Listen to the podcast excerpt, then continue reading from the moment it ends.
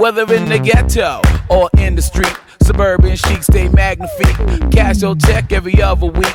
Working 9 days so the kids can eat. But they want kicks and MP3 players, name brand jeans and 6 cell phones. The ones that rock the loudest ringtones. If they don't get it, then they can't leave home. Singing my gigabytes are bigger than yours. It's an arms race for the newest toys. Spread through the girls, caught to the boys. Welcome to the new funk.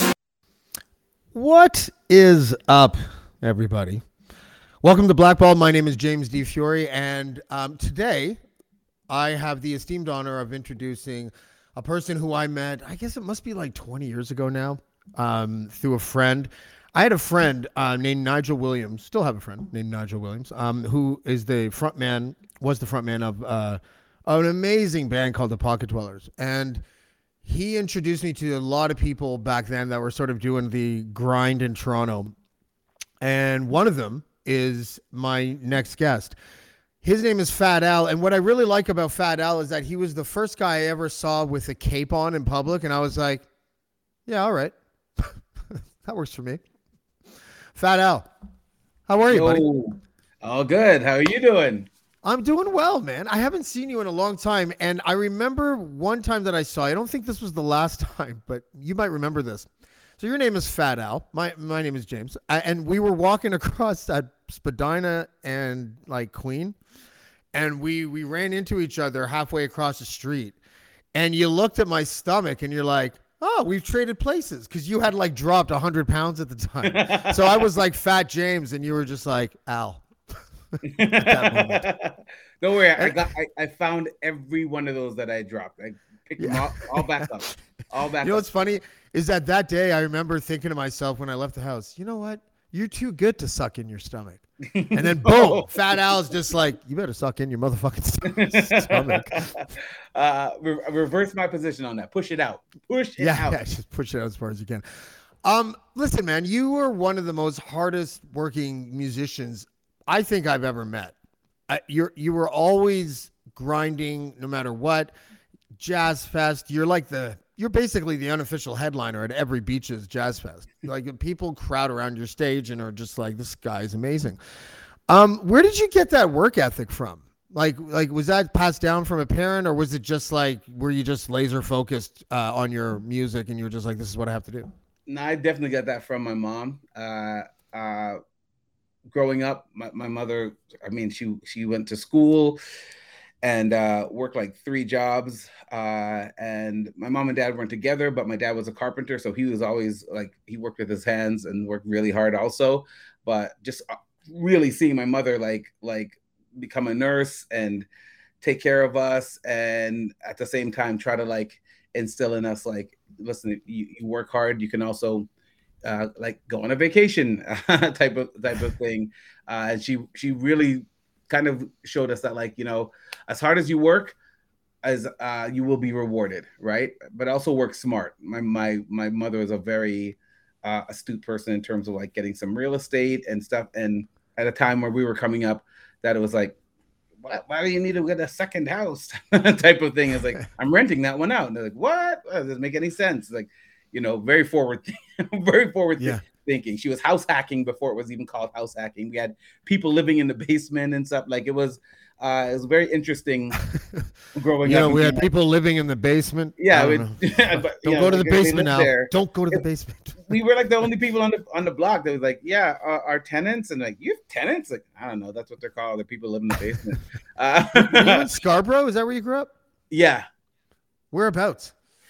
So we left. We were in Ontario housing in North York at Wakanda Place. I don't know if you know Wakanda down by Dawes Road. It's kind of a rough neighborhood. And we moved out to right behind Kennedy Station. So we were like on Kennedy and Eglinton, literally behind Kennedy Station. So they used to have this big fence at Kennedy Station. And we were like, then train tracks, then our house. So people would cut through our yard and they cut a hole in that fence. Every like 3 months, they'd patch that fence up. Within a day, somebody had come with bolt cars, cut through it, because it was like the easiest way to get to Kennedy Station. You weren't working hard enough. You could have charged like a loony. Okay, come on through. Come on through. We got the bolts. Come through. We got the bolt cutters. We're part good. Of the TTC. Yeah. How many times then that you must have a lot of good memories taking that train downtown to go to a gig then? Like that must have been like constant for you. You know what? I actually went to Central Tech for high school. Right. I was supposed to go out here in Scarborough, and I was like, my dad lived downtown. And so I got used to like going downtown to where he lived. He used to live near Christie Pits. So around, you know, high school age, I was like, nah, I want to go to school downtown. Like that's where the action is. So I would take the train every morning from Kennedy to Bathurst and then hang out with my friends until as late as I possibly could and then come home. So I was constantly on the train. So gig nights would be interesting only because after like 2 o'clock, you're taking the blue line bus back to Scarborough, yeah. And it would be like every yeah. I remember that. Everybody who still smell it right now. I can smell the vomit. Oh, vomit. the smell of vomit in there, because there's everybody coming from the clubs at that time. It's like yeah, piled up, barfing up jerk chicken and cocaine. Oh, like... it was a scene, man. You know, it's funny. I just saw a clip the other day. I don't know if you saw it, but there was a TTC worker filming two drunk people on his bus when the bus was out of service. And he got fired. And I'm just sitting here at home like, does anyone remember the vomit comment? It was like that every single night for like two decades. Also, you know? Like, they were so laid out that like, I think what got him fired was his commentary. Because he was like, commentary was the best part. It was hilarious. It was like, but I'm like, if in one point of that commentary, he'd just be like, are you okay? I think everybody would have been like, but he was like, look at these two. Oh my God. What'd you have for dinner? Pizza? Is that pizza on the floor? They've had too much to drink. Man, they've been drinking. It was like, okay. This vomit brought to you by King Slice. King Slice. Yeah. You want to see your pizza again. I think they're okay, or they're going to be fine. I think. Yeah. Because, you know, people are like, well, did you go over there and take their pulse and make sure that they, I was like, no, they're drunk. Like, they're fine. As I'm talking to you right now, I'm thinking of all these things. I was like, I'm trying to retrieve memories of Phatt Al. And I have one. I'm going to be delicate about it because I'm one of those guys that doesn't care about mentioning your name, but I don't want to cause any flack for you. But maybe you'll remember who I'm talking about. Someone got a little bit too big for their britches. And you knew this person, and this person came up to you, and was like, excuse me, sorry, who are you? And you're like, it's Phatt Al. Because you were like, you know who I am. Do you know who I'm talking about? Is that the one? That's the one. Kevin? Yeah.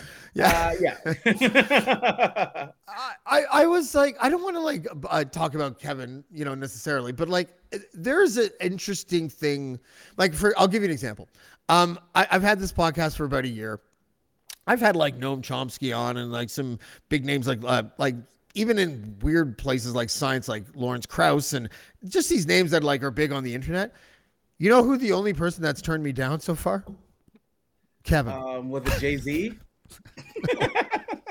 Jay-Z said yes. No, he didn't. I didn't then Kevin. I do that once in a while, though. I asked, like the other day, I was like, well, he doesn't really talk to anybody, but maybe Daniel Day-Lewis will answer me. You know what I mean? Like, once a day, I'm just like, give me a top-tier celebrity, and I'll just ask him to come to my podcast, and we'll see what happens. So every day, that's what I do. No one says yes. Like they're like, oh, Canada, eh? Oh, you're ranked 150th in your category in Canada. Oh, okay. Listen, this is the town square. So at the end of the day, it's like this is the most direct line to talk to people. And if you still want to be left in the old guard of getting on No Shade Entertainment Tonight or something like that, I'm like, great, gloss me up. But like, I'd rather just have like a real conversation, you know? Yeah, exactly. So and I approached you in 2003 at Nigel's actual referral to be a part of that Eat the Beat thing, where you were basically the intro. I remember all your lines because I watched that fucking thing like 1,000 times. I'm sure trying to get it right. I was insane. Oh my God, there's especially so many things that. There were so many things that went wrong with that. Like just to give the audience an idea, I created this idea where it was like, freestyle MCs would stand in front of a screen that flashed these like 3D graphics, and the rapper had to freestyle based on the shit that he sees float across the screen.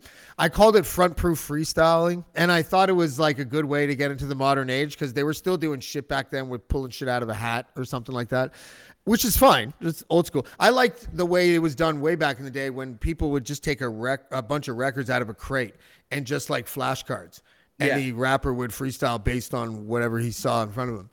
I'm bringing all this up because I'm very confused. When we grew up, a freestyle had a definition. Yeah. And it was thinking of rhymes off the top of your head in that moment and spitting them out of your fucking mouth. Yeah. And then something happened, and I don't know what happened. It was like Biff from Back to the Future. It was like cannabis or something went back in time and changed the definition of a freestyle so that he could be down or something. And it became like, well, if no one's ever heard the verse before, then yeah, it's a freestyle. Yeah. Can you tell me what the fuck happened there? Like, did I miss something? The corporatization of this shit, man. I mean, it's like, so it's interesting because at the time when we were coming up, it was, you had to grind against the machine in the sense of there were so many gatekeepers that were there. You constantly had to prove your worth to those gatekeepers. So, look, I can freestyle, I can write. Like, think of Eminem meeting Dr. Dre, right? Like, at that point in time, a record deal had a whole different definition than it does now. You were shut out of, like, getting on MTV or Much Music. You were shut out of getting on radio. You were shut out of doing making a music video. Like, everything was cost prohibitive. Everything was controlled by the major labels, and then you have to get into that system, right? So you're constantly like I can dance, I can sing, like, you know, I can freestyle. Now it's like you're your own little corporation, and you're walking in saying, look, this is my brand. We weren't walking in with a brand. We were just walking in as like kids going like, can you tell me how I get onto your record label?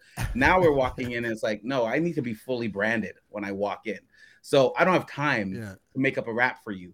I need to make sure that when I'm in here, the boutique is set up, and I know it's gonna look like, because I got to put this on Instagram. I got to put this on MySpace and into Facebook, into Instagram, into Twitter, into IG, right? So it's one of those things where, in a weird way, they're way more sophisticated than we were, and in their minds' eye is like, yo, I don't have time to look bad with a freestyle because I wasn't feeling it that day. I've got to deliver every single time because I'm my own boss right now. And I really do run my own like media company. Yeah, I actually kind of hated it at the time, to be honest with you. Like if someone were to like, you know, if two rappers saw each other at a party and figured out that they were rappers, there'd always be that fucking guy like in the corner be like, freestyle, battle. And it's just like, why can't people just cipher?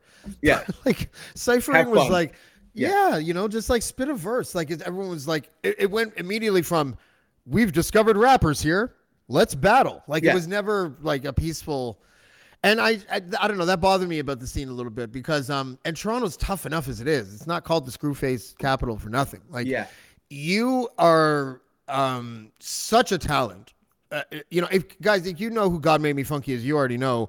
If you don't, I don't know what you've been doing, but you need to go check them out. But you know your performance and you know the substance that you bring on stage, you know, speaks for itself. Did you ever have to face Well, you must have when you were young. Face that sort of like this room. you know, like when you're like they wait for the best punchline ever and then they go like this. Wasn't bad. Yeah. I mean, when I was first coming up, I was pretty effective of like, so I would do things that like a lot of other rappers didn't do. So for example, when I first started wearing a cape on stage, people would be looking at me like, what are you doing? And when I was first started, I was wearing like a red sheet tied around my neck, right? Like it wasn't. And then later on, I got cape sewn into my clothes, which was just like I found it near Kennedy Station and just thought it looked good. I got the Canadian flag sewn into a suit jacket where I was wearing white gloves and a hat with horns with a Cookie Monster on the front. Right? So I'd show up and people would be like, what is this? What's going on? It's fucking like, the black Caliglia on acid. That's what that is. Yeah, it was like he's not the guy with the baggy jeans and stuff. Like, and then I had a mic stand, and I'd seen Freddie Mercury a performance of Queen. I think it was in Wembley Stadium or something, and seeing him with that half a mic stand, he would hold it like a scepter, because then he'd put on the cape and the crown, and I'm like, yo, I got to do that. So I got it, and at that time, that movie Drumline came out. I remember Nick Cannon and Drumline, and they walk, and you know, when they're walking with it, the batons and stuff. So I was like, what? I'm holding a baton. So I started. Did you throw that shit? Oh my gosh, I that's my jam. Like, take it. I seem to remember this. You did this a lot too, didn't you? Yeah, I would hold it in between the thing. Yeah. I would take it, flip it around. Waiting for the salads to finish their set. Oh yeah. Whoever. Fair enough.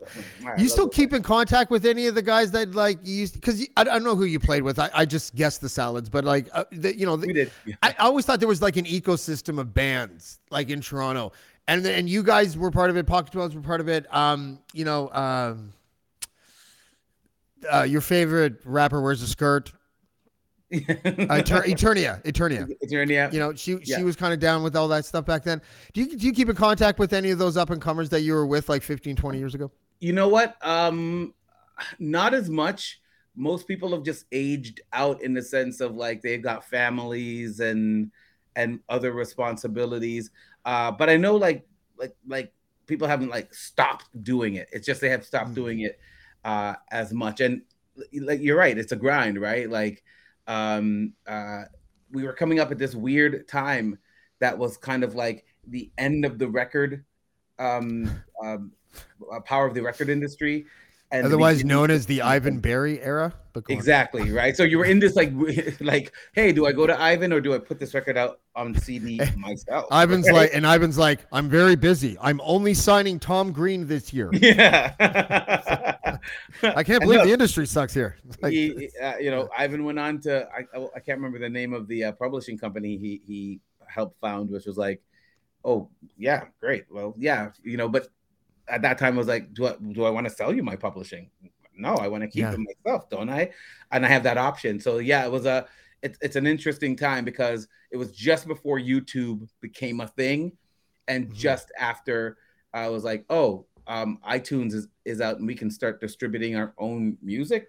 Wow, what's going on here? So a big shift, tectonic shift happened in that time, and it was tough. It was tough to like navigate the technology that was coming out, which for me I thought was amazing. I remember when MySpace came out and we'd be on tour, and I could target the people in the different towns and be like, "Hey, we're in your town tomorrow. Come through," and then get out to like New Brunswick or out in Halifax and stuff, and people be like, "Yeah, I got your message on MySpace, and that's why I came." And me being like, "Whoa!" Because before that, it was like we had to like hire people to put up posters in the city that we were going in. Yeah. Now I could really focus on that. So that was amazing to me, but it was so new. Everything was so new and. Hi, I'm Steve Yerko. And I'm Tara Sands. Now available from Maji Media is our new podcast, 4Kids Flashback. 4Kids is the company who brought you the English dub of Pokemon in the late 90s and so many other shows like Yu-Gi-Oh!, Shaman King, Teenage Mutant Ninja Turtles, Kirby, the infamous One Piece dub, and so many more. We'll be talking to the people who worked at 4Kids. Actors, directors, writers, editors, producers, engineers, you get the point. And hopefully get the answers to questions both you and I have about the company. I actually worked there as a voice actor on some of the shows. And I was a kid watching the shows and remember way more than Tara does. And thank God for that. Steve is actually a professional storyboard artist, which gives some really unique insights into anime and animation. Subscribe today wherever you get your podcasts. That's the number 4Kids Flashback. Have you ever thought, I'd love to have a podcast just like this one? Well, I can help. My name is Matt Kundle, and everyone at my company, the Sound Off Podcast Network, had a hand in making this show.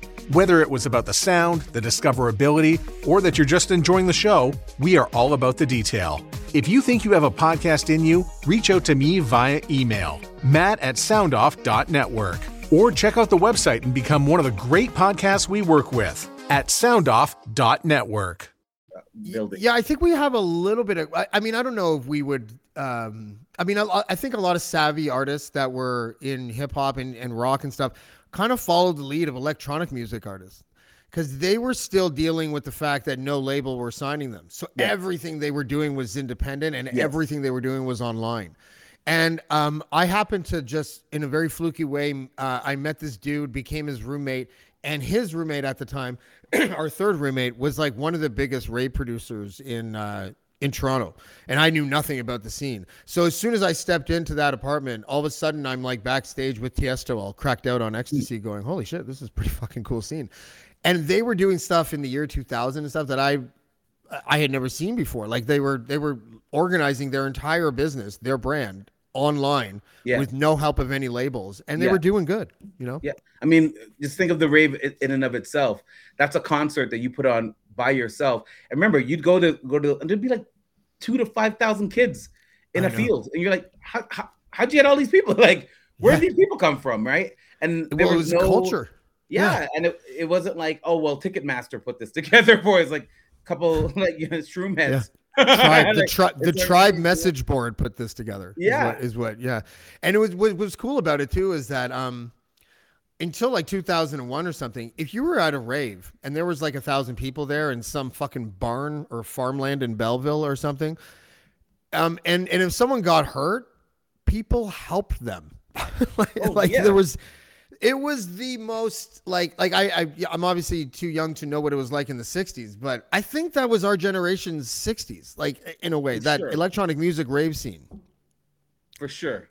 I mean, those concerts, you met so many different people from different places, but also just like as much as people think, oh, it was just drug-fueled mania, we were all like, we were taking drugs that made us feel good, like to touch each other and hug each other and be in the same place.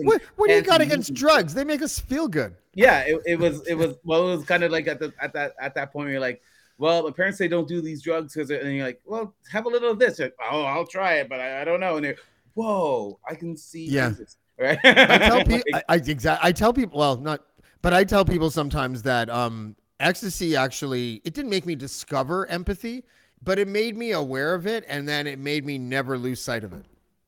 It stayed with me. Like, you know, when I wasn't high anymore, I was like, empathy, eh? Yeah, and think of that. Like, you went to a party out in the field to listen to a boom, boom, boom, boom, boom, sweat like a pig, suck on a pacifier, and dance with whoever's in your vicinity. And this drug just made you feel good. Like, you just felt good about the people around you, and it was such a loving. It's such a weird thing to say, but it's like a loving vibe, right? It was a really welcoming. It's a difficult thing for people to understand if they A, haven't never done any drug or whatever, or B, just don't know what that scene was like. It was such a cool scene that, like, in the late 90s or whatever, you would be, if there was 2,000 people, it wouldn't matter. You would be able to spot, like a toupee, the guys that had never been to a rave before that were there to, like, start trouble or pick up chicks. And then they would just get escorted out. Like, you guys probably shouldn't be here. Like, you haven't done anything yet, but you're about to, you know? Because it was really about, like, it was weird. It was like becoming part of this big, beautiful organism, right? Like, we just all had like this, like, we just want to have a good time. So it was very strange. And if you went there and, you know, you've seen some like screw face, it was like, what's wrong with you? Oh, I was actually thinking Gino, because I'm Italian. I was like, yeah, you know, those fucking Gino with the Le Chateau clothes and the cologne you can smell from the parking lot, right? Like those guys with their roofies in their pockets. So I know you only have like 5 minutes or so, but tell me how this happened, because I know it's been a few years now, but it calls it a transition. But you just did simultaneously. You went on. It says here, Phatt Al on his transition from successful rap career to the Second City stage. But you never stopped music, though, right? But like, tell me about how that happened, and then whether or not you were able to balance music with it. So it's exactly what we were talking about.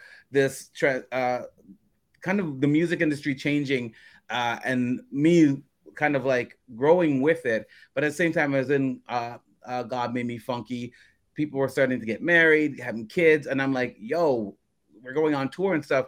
The touring started to really take off. We toured Canada like eight times side to side. And then we ended up in the States. And kind of the last vestiges were we ended up like in Cincinnati. We played a couple festivals out there. We had one where Bootsy Collins had come the year before. We met Bootsy. And then the next year he came back and we did a track for one of his compilations and stuff. And it was like, oh my God, like this is Bootsy Collins. Like if we keep doing this, like he seems like a cartoon. Like he literally is exactly how he is on TV. Like he, that's not a front. Jesus. That's not like he's not like, hey baby, and then he's like, hello, my name is Bootsy Collins. Like, nah, it's like you meet him like what the first time we met him, somebody was like, Bootsy's here, and I'm like, Bootsy, you're gonna need to get a new name, buddy. There's already a Bootsy. And then I look over, star glasses, a leather top hat, Motorhead motorcycle vest jacket, and like studs, and like he was dancing in the back to God Made Me Funky, and I was like, oh my God, that's Bootsy. And I'm leaning over to everybody, like, that's Bootsy Collins, and we're all looking like, that's actually Bootsy Collins. Then after the show, the promoter introduced us, and I was like, hey, Mr. Collins, Bootsy, baby, it's Bootsy. I'm like, oh my God, you're actually this person. Yeah, it was. I always tell people, don't meet your heroes, because you meet them, you're like, oh, you're, well, gosh, I better love you from afar. Bootsy's the complete opposite. It was like, oh, you're Bootsy. Everything I've seen about Bootsy Collins has just been Bootsy. So yeah, it was. You have to have a certain way about you to pull that off. Like, do you ever meet those rappers who have like the rapper voices like this, and then the way they talk to you, it's like this still, and you're like, but that's not your voice. Yeah, right. I can see you putting it up. Yeah, no, it was. It was actually quite beautiful, and also taught me like, be you, right? Like express who you are. That's a good thing. So, but what was also happening was like, hip hop was changing, but what changed for me was I went into Second City not knowing what it was. I was just told by somebody, it's like, oh, it's like freestyle comedy. You freestyle, and I'm like, yeah, I don't know what that means. Went in, took their level A class, fell in love, because it literally is comedy that is made up on the spot. And I was like, oh, yeah, this is exactly what I do. So went through their whole A to E program. And then I left to go back on tour with God Made Me Funky, came back, did their conservatory, and then I moved up, and I got hired by them about a year and a half after the conservatory, and moved up through their company to the main stage, where you then write a show based on improvising scenes. So everything was just like, this is what I already do. So it felt so natural for me to slide into that, as opposed to like stand-up comedy where you like, you write, refine. This is you improvise, refine, and then you write, which for me was that's how I write. That's really interesting. That's like a reverse engineering what people would normally do. 1,000%. And, but that's what we do as rappers, right? Like, it's kind of like this weird thing is like, oh, so I've been doing this my whole, I've been improvising my whole entire life. Amazing. Every time I talk to a teacher, you know? The interesting thing is that as I like got into it, I started telling everybody in the scene, the music scene, especially the hip hop scene, is like, there's this thing that we already do. Come through to this place. You'll transition into like doing comedy, but it's based on what we already do, type of thing. So funny, because you're from Toronto. Normally raps would be like, don't fucking tell anybody about sex. Exactly. I don't care what those guys at Flemo Park think, we're not doing it with them. For me it was like, I need more rappers around me, so we can do even some more like freestyling and the comedy and stuff. So I always encourage, especially now I meet people, but like you said, the art of the freestyle has drastically changed and is diminished a lot. So, was that the question I asked? That was like 20 minutes ago. I forgot what the question was. No, it was a statement. I get it. Listen, before you, I know you got to go, you have a meeting in like 7 minutes, but like, explain this picture for me, please, because I think it's dope. He's the Chilean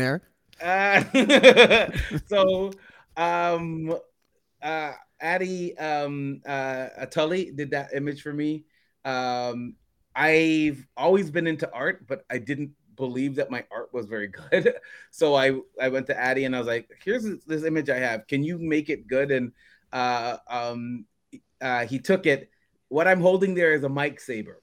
So you rap into the microphone and that's how the energy comes out of it, right? That's my Jedi weapon of choice. You're only on like 1/3 power there, buddy. Yeah, no. That's just me opening my mouth.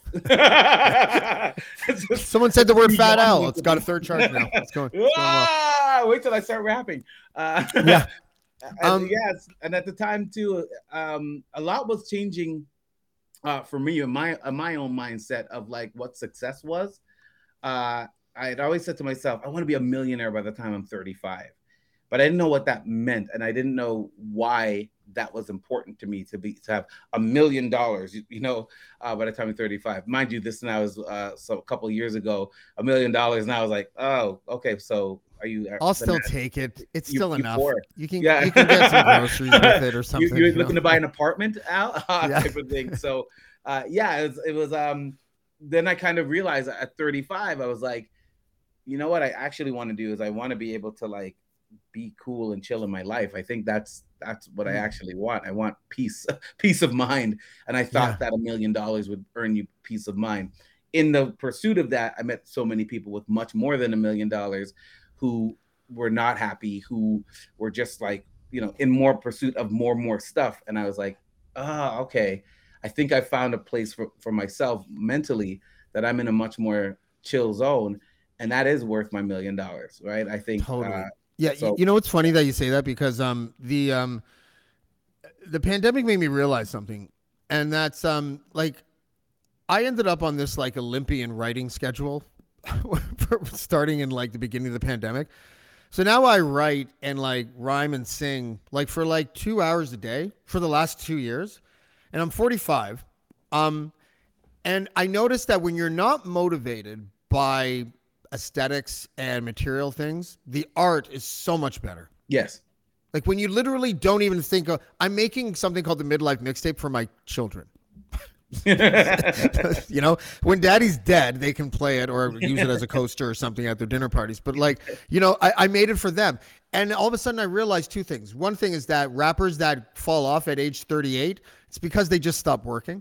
Yeah. And the second thing is when I'm motivated not to care if the song is 3 minutes so that radio ads can exist, I'm so much happier. Yeah. And the music is better. I'm still not going to be fucking well known, but like I'm having fun, It doesn't even like the crazy thing is how much better I'm sure you've gotten just because you have that mindset, right? Of like I'm not trying to attain this thing, therefore please this region. Which is a good thing. I'm not trying to attain that thing because I don't know if the market is ready for 45-year-old white guys who live in the forest in Canada. You know what? Listen, Eminem is how old is Eminem now? He's gotta be in his 40s, 48, right? But dude, I'm a white rapper between the in the dark ages between Vanilla Ice and Eminem. Like you didn't. I don't know. History repeats itself. It comes back. Yeah. It's like bell bottom. I'm just saying, at the time, it wasn't that easy. No, it really wasn't. Listen, you were out there in the woods, and then it was like, who do you, Vanilla Ice? Oh man! But here's the funny thing: Vanilla Ice is back, right? Been back. So, he's doing halftime shows for 2 years now. You know what I'm saying? Right? So at the end of the day, it's like you're vintage now. You're retro. Go get that money, bro. Well, speaking of vintage and retro, dude, you're going to be doing your thing for a lot more years. I know it. Is there anything happening for you right now? Any shows, any Second City? So I know it's tight with. It's just loosening up now, I think. I do teach at Second City. If you ever want to come through and do some improv, check out secondcity.com Toronto. I'm working with Bad Dogs Theater right now, doing their incubator program. I'm going to have a show coming out in, I believe it's in May, mid-May. I'm not sure of the dates yet, but it's going to be like a fractured fairy tale. With a lot of musical fractured fairy tale improvised show where we get a suggestion from the audience of something that's happening in the world today. oh gosh, I already know what the suggestions are gonna be. And then we turn it into a fractured fairy tale. Just plant me in the audience. I'll give you whatever. James, what's happening? I'd like to talk about Ukraine. Wonderful. But yeah, it's one of those things wherein I'm teaching improvisers to rap because not enough rappers have taken me up on getting into improv. Yo. Hey, I sent you that curriculum thing. How much did you steal of that for to be part of your curriculum? No. Do you remember that? No. We were gonna do? Know what? Yeah. You know what? We were working on that back and forth back in the day and stuff. I teach improvised freestyle raps at Second City. I worked with a guy, Douglas Whittick from New York. He's in North Coast. It's a New York freestyle improv crew. You should check it out. It's actually really innovative, right? Younger white guy, but like the dude, I was like, whoa, what are you doing? This is what I've been trying to get done in Toronto for the longest time. So I worked with him. I remember like stuff we had worked on, and I've just been like kind of mashing curriculum together and like, but also getting on the ground, working with kids, working with adults. At this point in time, I can teach any adult how to rhyme in 6 weeks. I'm like, yeah, for kids too, linguistics, speech impediments. It's known now for like that freestyling or that kind of phonical. 100%. I don't think that's. I have a speech impediment. I have a lisp, and But you still sound crisp. Yeah, thank you. I get the reference. That's good. But it's like, but for me, every time I speak, I am thinking of my S's, right? You can tell when I don't drink. So when I have one drink, you're like, oh, there's that list. it's totally there. I don't drink anymore either. And what I've learned about like enunciation is punching vowel words instead of melting it into the whatever last word you said. So instead of throwaway, it's like throw away. You know, it's like you punch it out. I just discovered that on my own, which makes me, you know, a guy that doesn't read. You don't read out loud, but now you do. Yeah, now you do. Yeah, that's right. Read out loud. Listen, Phatt Al, buddy, I know you got to go, man. I know you have a meeting. But it was great catching up with you. Next time I go into the city, we'll see if we can get together for what the fuck did you drink again? Milk and orange juice? What was that? Oh God, orange juice and diet Coke. It was called a Phatt Al. I no one else wanted it. I'm too old for that now. Diabetes. I'm running away from diabetes as we speak. Okay, good. So don't let it catch you. Chill on the OJ. All right, Phatt Al, man. Thanks for coming out, brother. We'll talk soon, and we'll get you back on the show in the next few months or so. Most def, James. Peace. All right, thanks, man. Thanks, man. Dude, that was Phatt Al. I he's one of my favorite people. Just a dope guy to talk to hang with, and to watch perform. God Made Me Funky. He's at Second City. Go to secondcity.com or .ca. I'm not sure what he said. You'll figure it out. And look up Phatt Al. The improvisational class is something that I'd be doing right now if I lived in Toronto. So big shout out to Phatt Al. We have a show on Monday, and I don't want to say who the guest is yet because it's going to be a surprise. And yeah, I can do that because it's my show. So fuck it. My name is James. This is Blackball. Thank you for watching. And we are off.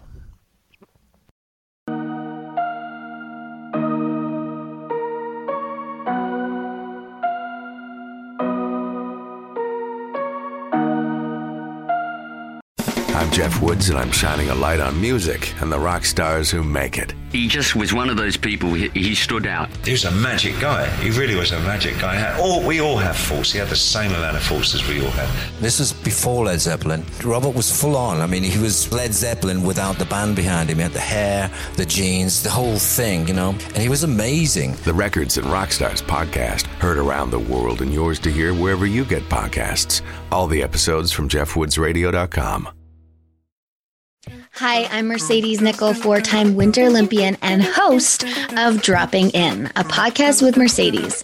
This is a podcast where I interview a bunch of different people. I get the good, the bad, and the ugly, as well as I share my stories along the way.